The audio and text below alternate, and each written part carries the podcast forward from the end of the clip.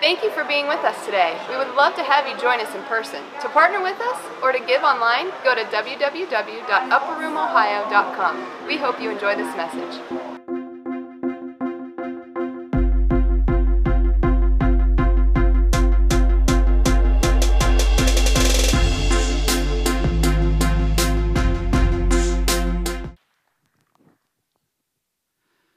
Okay, so uh, just I'm not going to take a lot of time introducing myself, um, but my name is Andrew.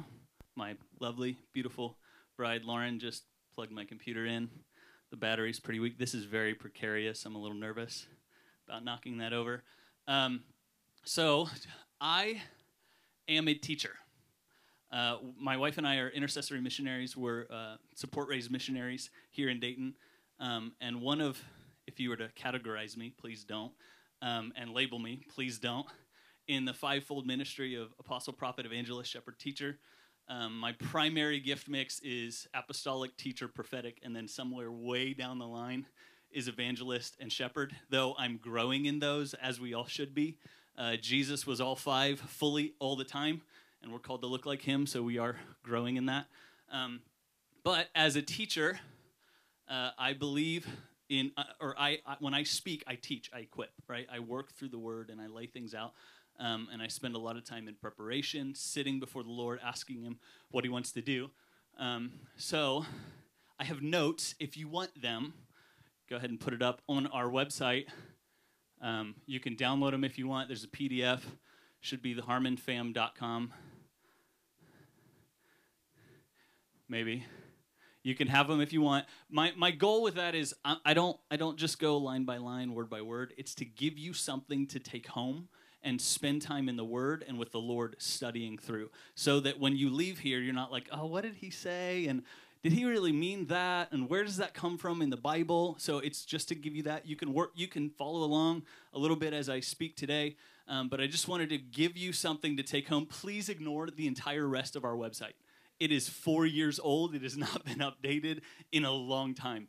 Um, but I just wanted to give you guys that so you can so you can uh, go where the Lord's leading. I the the missions or the worship teams have probably heard me say this a lot over the last 18 months or year that I've been here. 18 months. 18 months. Wow, that's crazy. Um, but I, my life motto is hope for wind, bring a paddle. The notes are the paddle. But even when the wind comes, the Lord has given us a destination and He gives us a rudder to sail with. So that's what this is about. Uh, that's what the notes are for.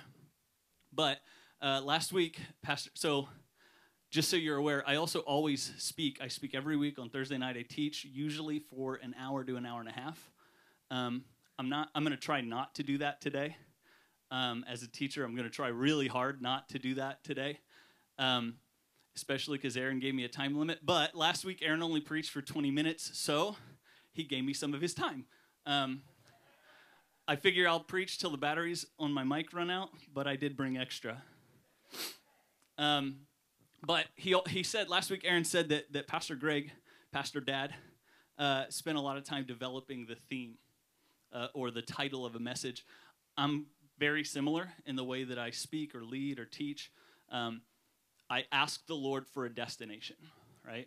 My, my prayer every time I preach, man, my mouth is so dry, um, is, Lord, what do you want to say?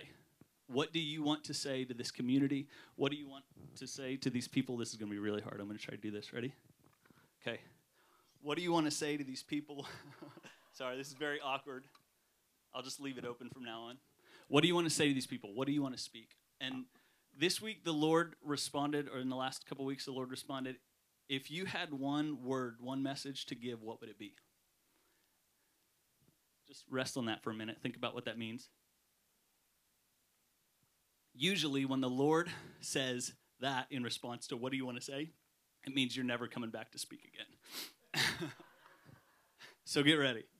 Um, so the the message on my heart, the primary calling of our hearts, Lauren and I's, is to equip the body of Christ.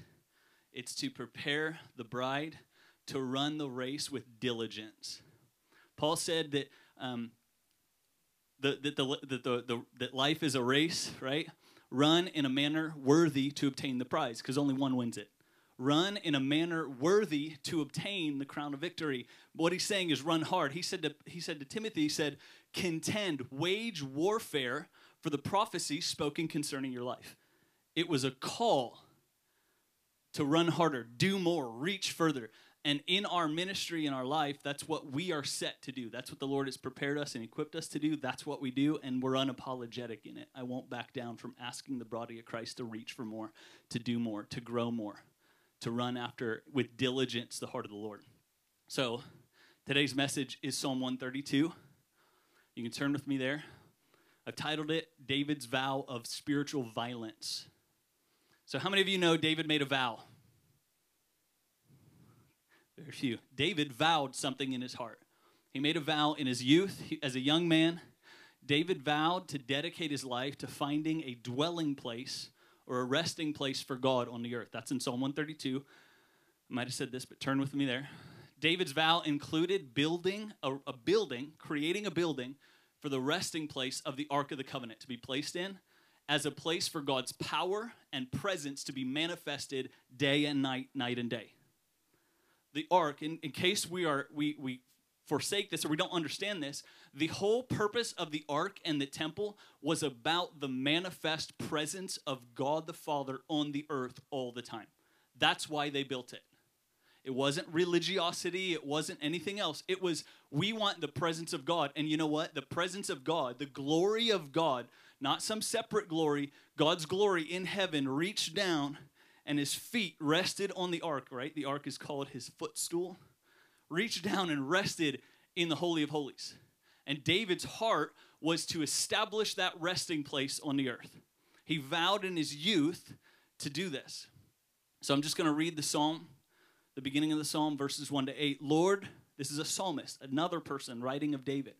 Lord, remember David and all his afflictions how he vowed to the mighty one of Jacob, Surely I will not go into the chamber of my house or go up to the comfort of my bed. I will not give sleep to my eyes, nor slumber to my eyelids, until I find a resting place for the Lord, a dwelling place for the mighty one of Jacob. Behold, we heard of it in Ephrathah, we found it in the fields. Arise, O Lord, to your resting place. Okay, so just quickly, I want to unpack what a resting place means. Okay, David's vow to find a resting place, a resting place or a dwelling place, speak of the same reality. Okay, uh, in principle, it's where the fullness of God's glory and power and purposes are released for a specific time period. Okay, to say that differently, it's a place where man is in perpetual agreement with God. Does that make sense? I have this quote. It's a pretty long quote. I love this quote. It's from an, uh, a really long book by John Walton. It's called The World of Genesis Ancient Cosmology and the Origins Debate. You don't have to read it. I love it. I love studying the origins of the earth. I love studying cosmology and the way that God designed the universe. But anyway, he says this He says, What does divine rest entail? Most of us think of rest as disengagement from the cares or worries and tasks of life. What comes to mind is sleeping in, taking an afternoon nap. But in the ancient world, rest is what results when a crisis has been resolved or when stability has been achieved, when things have settled down. Consequently, normal routines can be established and enjoyed. For deity, for God, this means that normal operations of the cosmos can be undertaken. Rest, therefore, is more of a matter, this is the important part, catch this, of engagement without obstacles rather than disengagement without responsibilities. Rest is engagement without obstacle. It's not disengagement and no responsibilities. That's what we think of as rest. When you read the ancient texts, that's not what they read rest was a temple text. It means engaging and agreeing with God. Because then God does not have to strive with us. Right? Genesis 6 3 says that God will not always, God's spirit will not always strive with mankind. Meaning the spirit actually fights against us to get us to obey. That's the Holy Spirit does in us. You ever heard of conviction? That's what the Holy Spirit does. He's getting you to obey. And when you're in total, perpetual, habitual agreement with God, that's faith, by the way. When you're in habitual agreement with God, He can find rest in that place. So David's heart was to establish a place where that was happening day and night and night and day. And he vowed in his heart to commit his life to do it, even from his youth. And he, so I, just want to just to pick a few pieces of that passage. I'm not going to go through it all. You can read it in the notes if you want to download them. But Jacob, he calls on the mighty one of Jacob in this vow. Why the mighty one of Jacob? Why not Jehovah Rapha? Why doesn't he call on Jehovah Shalom, Jehovah Nisi? Why doesn't he call any other name of God? But the, he calls him the God of Jacob. Why? Because the God of Jacob speaks to the God of the open heaven. Do you guys remember Jacob's encounter? By the way, Jacob's encounter took place where the tabernacle was built later. Okay? Jacob saw an open heaven, angels ascending and descending, right? Access to God's throne. So when David calls and he, he swears by the God of Jacob, he's he's reaching and reminding God that he's the God of the open heaven, the God of encounter. Moreover, more important is that this he's calling on the God who gives more when his people wrestle with him. Do you remember that story? Jacob wrestled with God until God gave him the blessing. So when David calls on the God of Jacob, he's calling on the God who gives actually gives more. Okay? Actually gives more to those who do more and who wrestle and contend with him. So that's the reminder. The ministry, life, and the vow of David serve as signposts to us as what God desires from us in our hearts, how he wants us to respond to him. David, David is David. Psalm, uh, what is it? Um, I can't remember. Whatever. David is considered. David is called what? David has one testimony. One testimony that no other man on the earth has. Who knows what it is? David was called the man after God's own heart. No one else in the Word has that testimony but David. No one carries that testimony on their life and lifestyle. So we catch a glimpse of his heart in Psalm 132. He set his affection on building the house of God, and then with all of his might, he went after it. Isaiah says in Isaiah 55, 3 and 4, I'm going to skip part of it, the sure mercies of David. He says, Indeed, I have given him, David, as a witness to the people, a leader and a commander for the people. Do you understand what Isaiah is saying? saying, Look at David and do what David did. He's a signpost and he's a witness for the way you ought to live your life in pursuing God. Give your life to do it. So let's look at when the when I think the vow came about.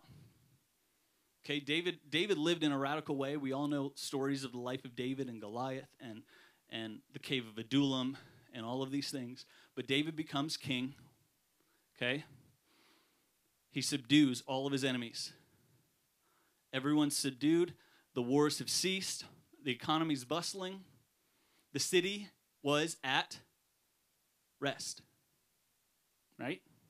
There was no obstacles to the city of Jerusalem, the kingdom of David. The city's at rest. Yet, David is not satisfied. Now, now again, I said he made this vow in his youth, but what I think happened is David comes to this place as king of the most wealthy, most powerful nation in history at that time, in that region. Suddenly the nation comes to rest. He has no obstacles, no no one is coming against him, and boom, a bomb goes off in his mind. Oh yeah, the vow. Oh yeah. He tastes what God desired. He tastes God's desire for rest meaning agreement, and no obstacle. And he says, I will not rest until God has this. He's reminded of the vow. He's reminded of the heart. He tasted a little bit of the glory and, and he realized what God wanted. And he commits his life in the vow to give it to him. From his heart springs the vow of his early days, and he gives himself to fulfilling, doing this, fulfilling the will of God in his generation. Not his own will, not his own purposes, fulfilling the will of God. And Acts 13 36, uh, and you can read this in multiple versions, it's fantastic. David fulfilled all the purposes of God in his generation. what? All of God's will was fulfilled, all of God's will for an entire generation was fulfilled by one man and his vow. One man fulfilled all of God's will for an entire generation. How? How? Lord, let us be that. Oh, amen. Let us be that. He touched the very desire of God's heart, God's desire from the beginning, which was to have rest. Remember Genesis? When, when God created all things, what did he say? It's good. Why was it good? Because it was in agreement with him. Then what did he do? He rested. He was at rest because there was no obstacle before him on the seventh day. Right? And David understood that heart. God never articulated it to him. David understood it because he searched the word and he found it. He saw it. You can see these things in, in just a few passages of the Old Testament. But when he saw this, when he understood this, God's desire for, for rest, he gave his life to pursuing it. And like John the Baptist, you guys know John? David embraced spiritual violence. Matthew 11, 12. Spiritual violence against the status quo to fulfill God's desire. His lifestyle was different. His focus was different. The way he spent his money was different. This is a fun fact. First Chronicles 22 talks about how much David, how much finance David poured into building the house of the Lord, a perpetual place of rest. Over a hunt by today's standards of gold and silver, over a hundred and eighty billion dollars just in gold and silver. 750 million pounds of silver. And then the next part of the verse says, and of bronze and silver, immeasurable amounts.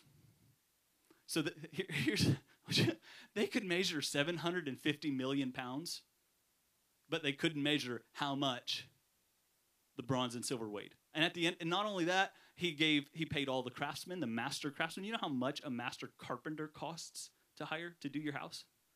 He paid all the master craftsmen, he paid all the priests, he paid all the singers and musicians full time wages. Okay? Out of his own pocket, not the coffers of the kingdom, out of his own pocket, out of his own wealth. He gave his finances to build the kingdom of God. And the last verse of First Chronicles 22 says, But you know what? Of gold and silver and iron and bronze, take whatever you want. It's without limit. He's speaking to Solomon because Solomon would build the temple. He says, just take whatever you want, it's without limit.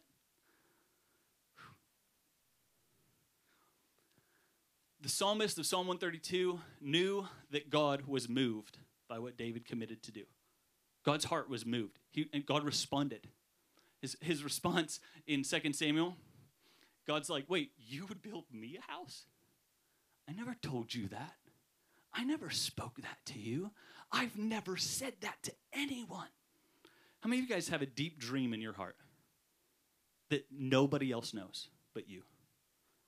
Now, what would happen if somebody would come along and say, to the letter? Now, I used to use this example. I had a dream car. All right, this is what I want. It's got to have A, B, C, and D. I want the sunroof. I want the little, the two little buttons um, that, that set the seat saver right? So like when I get out, I push number one and it sets to my like my leg length, and then push number two and it sets to Lauren's because if you don't know, my wife is four foot eleven. I am six foot two. I literally cannot get in the car after she's driven it. Like, all right, so anyway, imagine without ever articulating that to a single person on the earth, someone comes up to me and gives me everything down to the very letter. That's what David did. God didn't articulate it, David just understood it. And God's response was David, go and do all that's in your heart to do, for I am pleased with it.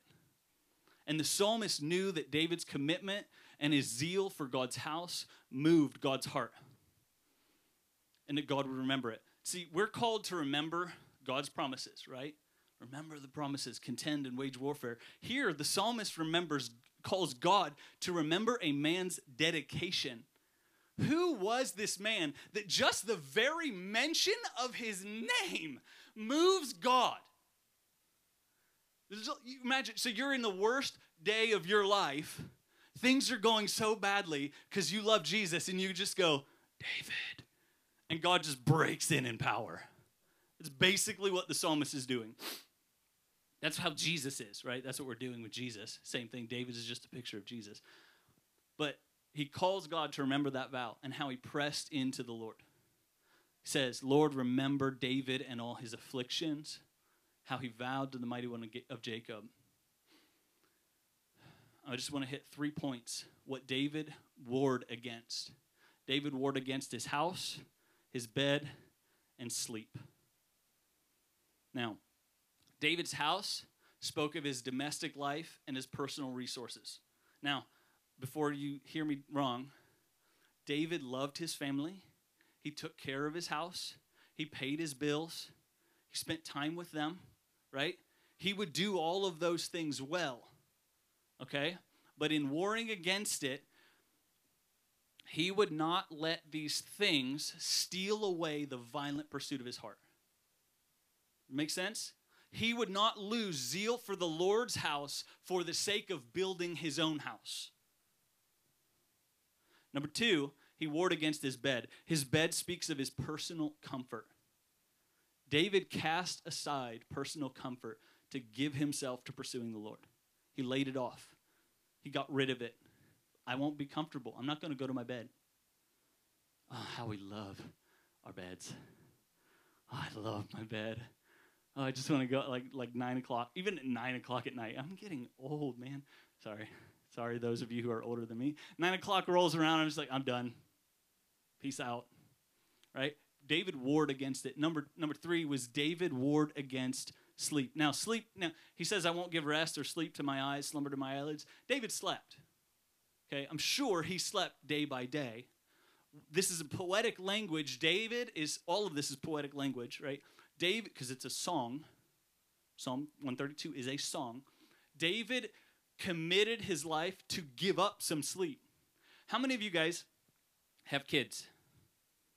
Okay, when your kids get sick at three in the morning, what do you do? You give up sleep for the sake of relationship and love right? How many of you guys, if you don't have kids, you're a little bit older, younger, whatever, and you go to a friend's house and you end up staying way past your bedtime for the sake of relationship and love? Right? This is what David committed to do with God. He said, I'm going to sacrifice sleep. I'm going to be a little bit tired. I'm going to be a little bit hungry. I'm going to be a little bit exhausted all of my life for the sake of loving God well and pursuing Him with diligence. So, the spirit of David's vow. Now, well, let me hang, on. David's vow, specifically, is not recorded in Scripture, but we catch glimpses of it all over the place. Of the heart of it, the spirit of it. Uh, Psalm 24 7 One thing have I desired to dwell in the house of the Lord all my days to gaze on his beauty, inquired of his te- in, uh, in his temple. Right? David just wanted one thing, nothing else mattered. But nowhere do we see it more clearly than in Psalm 69. And I just encourage you to turn to Psalm 69 in your Bibles. It's not recorded anywhere, but the spirit of it was well known to his friends and those who knew him. In Psalm 69, 7 to 12, we gain insight into his vow. David described there three afflictions that he endured in his youth and all of his days related to his zeal for God's house and his lifestyle because of it. I'm just going to read through it and just unpack it as I go.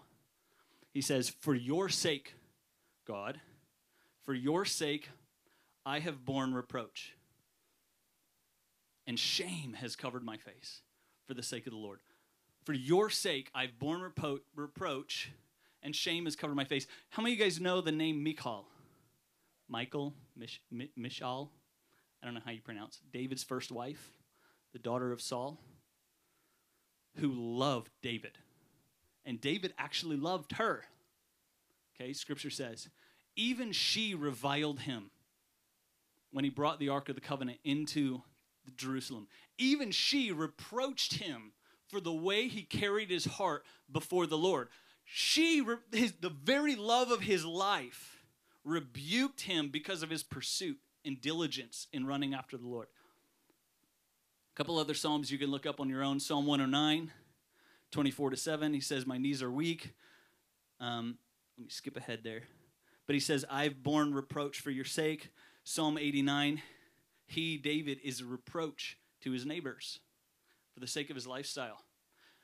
Verse 8, he says, I've become a stranger to my brothers and an alien to my mother's children. How many of your guys' families get you? my family doesn't get me. I don't understand it. Particularly my extended family. They have no clue what I'm doing, why I'm doing it. I mean, they're the first ones we went to when we started raising support as missionaries. And they're like, "What are you? Do- are you joining a cult? Like, what are you doing?" Right? They don't get it. They don't get me. But they did not reproach me and ignore me in the way that David was. How many? You know the story of when Samuel came to anoint a new king to Jesse, David's father, and he said, "Bring me all your sons." How many sons did, did he bring? Seven. So Jesse brought all seven sons, and Samuel says, Is this all your sons? And Jesse goes, Yeah, it's all of them. And he goes through all of them, and none of them are the, are the king. None of them are anointed. And Samuel's like, Are you sure this is all your sons? And he goes, Well, we have this one. He's really weird. And he plays a harp, and he sings songs. So we keep him, we keep him in the backfield to tend the sheep with the servants. His family reviled him, did not get him, because David pursued God diligently and with fervor and zeal and wanted all with his heart to love God because he carried this vow. His own brothers rebuked him and said, You got a prideful spirit when he, when he went to the field to slay Saul. Sorry, Goliath. Said, You're filled with pride. And all of this because zeal for God's house had eaten him up on the inside, had consumed him. Another passage, another uh, translation says, Zeal for God's house had devoured his insides, and he could do nothing else. So he bore that reproach. Continue in verse 9, he says, And the reproaches of those who reproach you have fallen on me. Really, what he means is they hate you yet they take it out on me. People despise you because of how I represent you, and they don't like it. People revile your commandments. People despise the things that you've laid out and how to walk in, and they take it out on me. They hate the nature of your leading, and so they revile me. Verse 10, he said, When I wept and chasten my soul with fasting, that became my reproach. Man, I just can't get away from it. They, you know what happens? This is what this is. This is what this looks like. It's those around him that say, man, this guy doesn't understand grace. He doesn't understand the cross. Like, he doesn't get it. He's got a religious spirit because he's fasting. He needs freedom and liberty, brother. And they reproach him for it. That's legalism. Beloved, we do not understand legalism. It's become a cop out and a code word for stop doing what you're doing because I don't like the way it makes me feel about my diligence towards the Lord. Chill out, slow down because your lifestyle is convicting me of my own sinful lifestyle or lack of pursuit of God. Don't heed the voice of the world, even of the body of Christ, that tells you to slow down, chill out, man. Don't heed that word. Pursue with diligence. Verse 11, he says, I became a byword to them. He became a joke. They made jokes, they wrote jokes about David and his lifestyle, and they poked fun at him. He said, Those who sit in the gate speak against me. This is the religious leaders of his day and the political leaders of his day. That's where they gathered in the gates of the city. And this is what they did they spread slanderous words about David and his lifestyle, mocking him throughout the whole city, the religious leaders of his day and the political leaders of his day. And David was king. But he said, They gather in the gates and they speak against me for the sake of the Lord. And the last part of that verse, he says, I'm even the song of the drunkards. They go to the bars, they drink, and they sing songs about how silly I look. Really. This is what David dealt with in his life. In the notes, if you have them, you can read it on your own, but I have various reasons why sincere believers actually draw back from pursuing the Lord with diligence, pursuing God with zeal, and it's related to these, these matters.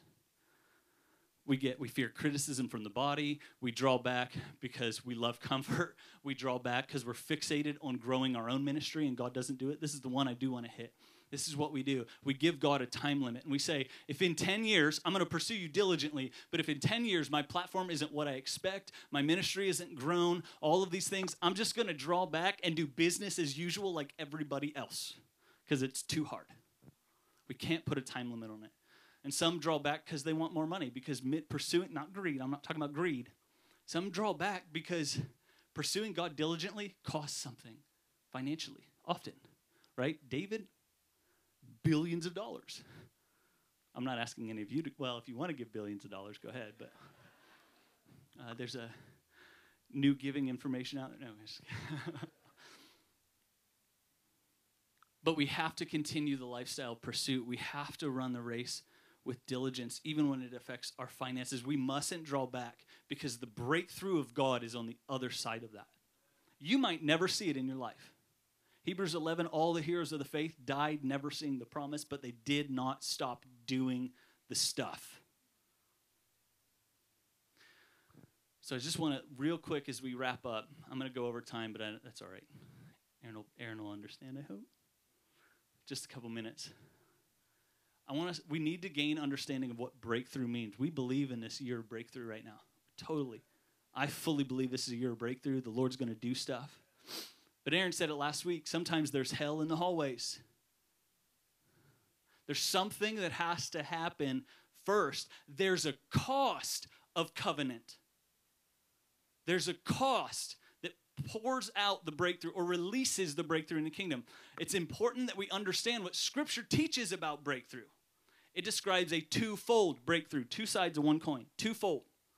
Okay? Now, I fully believe this. Jesus accomplished full breakthrough for us in the Spirit. We in the Spirit, we have fullness of God's breakthrough. Paul, Paul's declaration that we're a new creation in Christ has vast implications, and I believe them wholeheartedly. Right? We receive the very righteousness of God. All things pertaining to our born again spirit have been made new. We're freely accepted by God. We've been given authority in Jesus' name. We have the indwelling spirit that we may effectively effectively resist sin, sickness and Satan. However, the other aspect of breakthrough is that we are required to partner with him for the breakthrough of the fullness of his purposes in the natural. You have the Spirit of God in you, if you have the Spirit of God in you, you have full breakthrough in the Spirit, but it is not in the natural yet and you have to contend for it.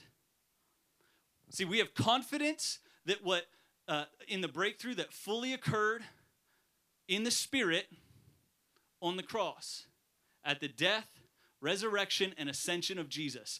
Because of that, we have fullness of confidence to believe in breakthrough in the Spirit. But we contend for breakthrough in the natural so that God's purposes will be fully released on the earth. Let me say it this way we have confidence that what in, in what Jesus did, we have confidence in what Jesus did, so we contend that it be openly manifested on the earth. Rest in your sonship, but contend for revival. We get we, we unfortunately get a little confused in this. See, the breakthrough in the spirit is seen by believers with spiritual eyes, with eyes of faith. But the breakthrough in the natural can be seen by unbelievers with natural eyes. We've not seen that yet. Not in fullness. We've seen it in measure and part and parcel throughout time and history and, and geographic regions, but we have not seen the fullness of it. God offers, remember the God of Jacob, God offers greater measures of grace to those who wrestle with him and humbly seek for it with all their heart. Now, I want to I want to say this. We don't earn it. You're not earning the greater grace, you're not earning the greater measure, you're not earning a greater favor. A good friend of mine gave me this analogy, Lawrence Long. Lawrence helped lead the Martin Luther King Jr. outreach here, so some of you guys might know him. Love him. I get to see him like every other day. He comes to the prayer room, we just talk and like love Jesus together. But Lauren gave me this analogy as we were praying the other day. He said, Man, the grace of God and the favor of God and the Spirit of God is like a waterfall. It's like we're all standing around under it. But if you want, but here's the thing about waterfalls if you stand at the outskirts of it, what do you get? Some of the splatter. But if you step into the meat of that waterfall, what do you get? Pounded into the ground. You understand? There are different accessible areas of flow in the same outpouring and water of the Spirit. You're not earning it, you're just saying, I want that. And you get it, right? So you're not earning it. Some confuse the two dimension of breakthrough. We think because I have the fullness of Jesus in me and I have that full breakthrough in the Spirit, I'm it. That's it. I'm done. And we're content with far less than what Jesus has made available to us. We grow content with far less. They're content with Jesus' breakthrough in the spirit, regardless of the measure that we experience in the natural. I want the fullness in the natural, but we have to set our hearts to contend for the fullness of God that, that He has ordained for our generation. We have to fight for it. We have to wage good warfare. You should always be seeking the double portion. We cannot reduce our, our definition of revival so that it makes no demands on our life. It demand, God demands something of us. He's asked something of us. We can't dumb down our vision of breakthrough, of the full breakthrough of revival. We can't call revival a tent meeting. Beloved, scriptural revival changes the nation, the government, even the land where we plant our crops. We've not seen that yet. We've not seen that. I encourage you guys to watch this video if you've ever heard of uh, uh, George Otis Jr. He did a series of videos called the Transformations or Transformation videos. I can't remember what it is. But he traveled around the globe for like 15 years, and he, he, he video, with video, they categorized biblically based what the Bible would call revival in like hundreds of nations. My favorite is Fiji, the Fijian Islands. I won't talk much about it, but for just one example, it's my favorite example. So fascinating. Is that the water that would flow through this, this town was toxic. Like to- you couldn't drink it. Through the, there was a river that flowed through town. It was toxic, and you couldn't drink it because upstream there was some nasty stuff going on. So they pray as a city the government gets involved, the governmental leaders get involved, ministries get involved. They pray, they fast, they contend for God to break through, they repent. Don't forget repentance. And the power of God breaks in so that this is what happened. Upstream, that river was toxic. It would cross the border of their town and it would become pure and clean. Here's the most fascinating part when it would leave the border of their town, it was toxic again. Whoo! Jesus, right? That's revival. We can't dumb it down. We can't be comforted by religious rhetoric of our day that claims that right now we're walking in the fullness of what God has made available, because we're not. We are in the spirit, but we're not in the natural. When we see this town of 700,000 in Dayton and we see 300,000 people get saved in a week, okay, amen right? Let's move to the next city, right? But we're not seeing that. When we see the open heaven manifest, like cherubim come with the corridor of glory, like access to God, and eyes of the natural see it over our city, okay. But we haven't seen that yet. But it costs something to do that. David's heart was gripped by something bigger than his own family, than his own personal comfort, his own promotion, than the things of his house. He was gripped by something bigger, and he gave himself to pursue it. We have to grip, get our hearts gripped by something bigger than our music ministry, our preaching ministry, than our marketplace assignment, than our wealth. We have to set our hearts to contend for that fullness, like David. We have to wage war for the prophecy spoken concerning us. I have this quote here by Thomas Merton from the book Wisdom of the Desert. He's speaking of the early church fathers. And if you don't know who they are, I encourage you to do a little study. Amazing. But he said, Society was regarded by the desert fathers, these are early church fathers, as a shipwreck from which each single individual man had to swim for his life. These were men who believed that to let oneself drift along, passively accepting the tenets of what they knew as society, was purely and simply a disaster. In the same way, we're called to re- respond to the Lord with radical abandonment, leaving behind the world. If we're seeking breakthrough, we must live differently. A young friend of mine who I had speak last uh, a couple weeks ago at our at Dayton Student House of Prayer, he was 14 or 15 and he had this conversation with the Lord. And, and, because of this conversation, he gave his life to prayer and fasting and pursuing the Lord. And he's like 28 now. He's been doing it for over a decade. He said, I had this conversation with the Lord, and I'm paraphrasing, but he said, Lord, I want to see what other men don't see. I want to see what other men haven't seen. And God's response, internal, audible, audible, I don't know, however, whatever, God's response was then you have to live in a way that other men don't live. You want to see something different, live different. We have to cast down the American dream. We have to arrest balance in our lives and lean into more. Worship team can come on up. It's not a sin to be a little bit tired, a little bit hungry. It's not a sin. To be a little bit poor, a little bit fatigued. We have to make war against our bed. We have to violently say that the uh, and, and combat against the God of our belly, the God of sleep, the God of comfort, we have to kill those gods. We have to put to death the old man because sometimes that old man keeps we have there's power life and death in the power of the tongue and sometimes you keep resurrecting that old man. Put him to death. Vilify convenience. Here's the reality. When you stand before the Lord, when you stand before the Lord on that day, on the great day, white throne judgment, when you stand before the Lord, the opinions of those who were less radical than you don't matter. The opinions of the people who said, chill out, calm down, you're doing too much, God won't hear them. He doesn't care. His opinion matters. And you know what his opinion is? Live like David, because I said it in the word. Pursue me with radical diligence. Cast aside convenience, sell everything you have, and follow me. Jesus wasn't, he was being literal, guys. We we just, we, oh, he just needs to have a heart. No, do it. Run after me with everything. This is the testimony that God gave to Solomon concerning his father David. Can you guys do closer? Yes. Amen.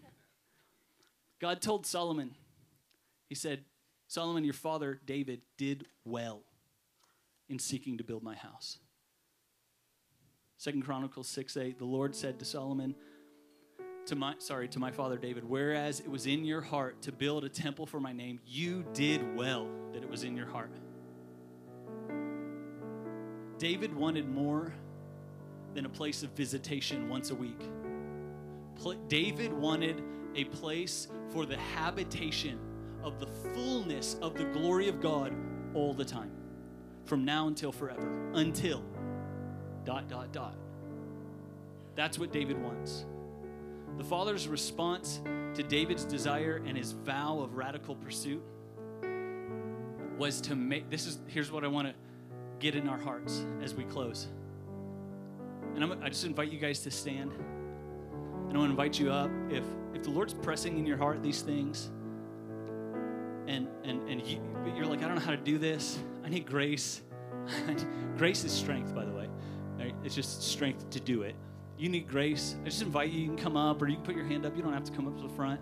And we're just going to pray for you as, as we close. But the fathers, I, I want us to understand this. This diligent pursuit lifestyle isn't unto nothing.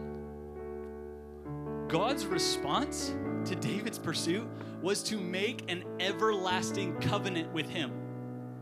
Because David chose to do it, God said, I'm going to covenant with you for forever.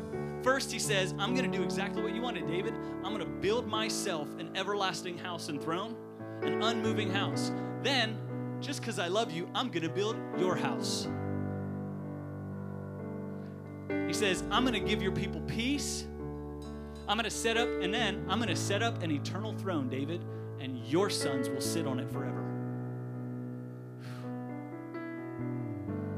Not only that, God said, David, through your seed, because of your lifestyle, I'm going to restore the arena of encounter that I had with man in the garden.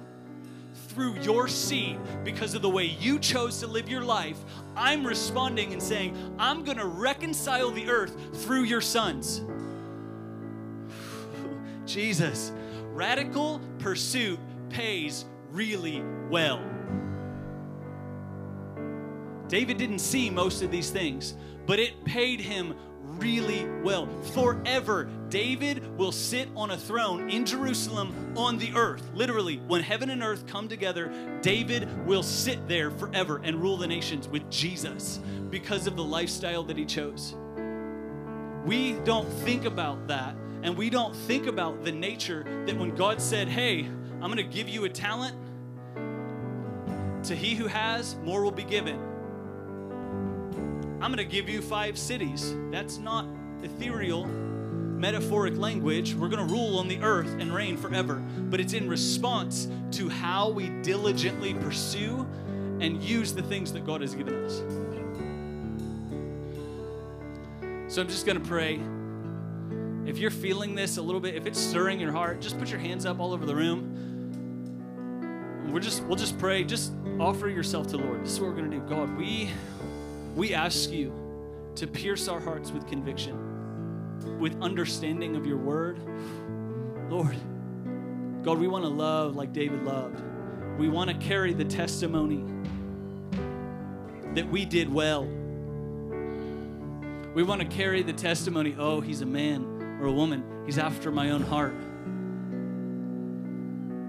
Help us. Lord, I ask you right now to mark hearts mark. And, and, and marking is immovable. God, that you would brand upon, burn upon our hearts this calling, this conviction, this zealous desire to pursue you, that it would consume us on the inside. Zeal for your house, zeal for your place of rest on the earth, for the coming together of the kingdom of glory and the kingdoms of this earth. Pierce us, God, with revelation, understanding Mark our hearts.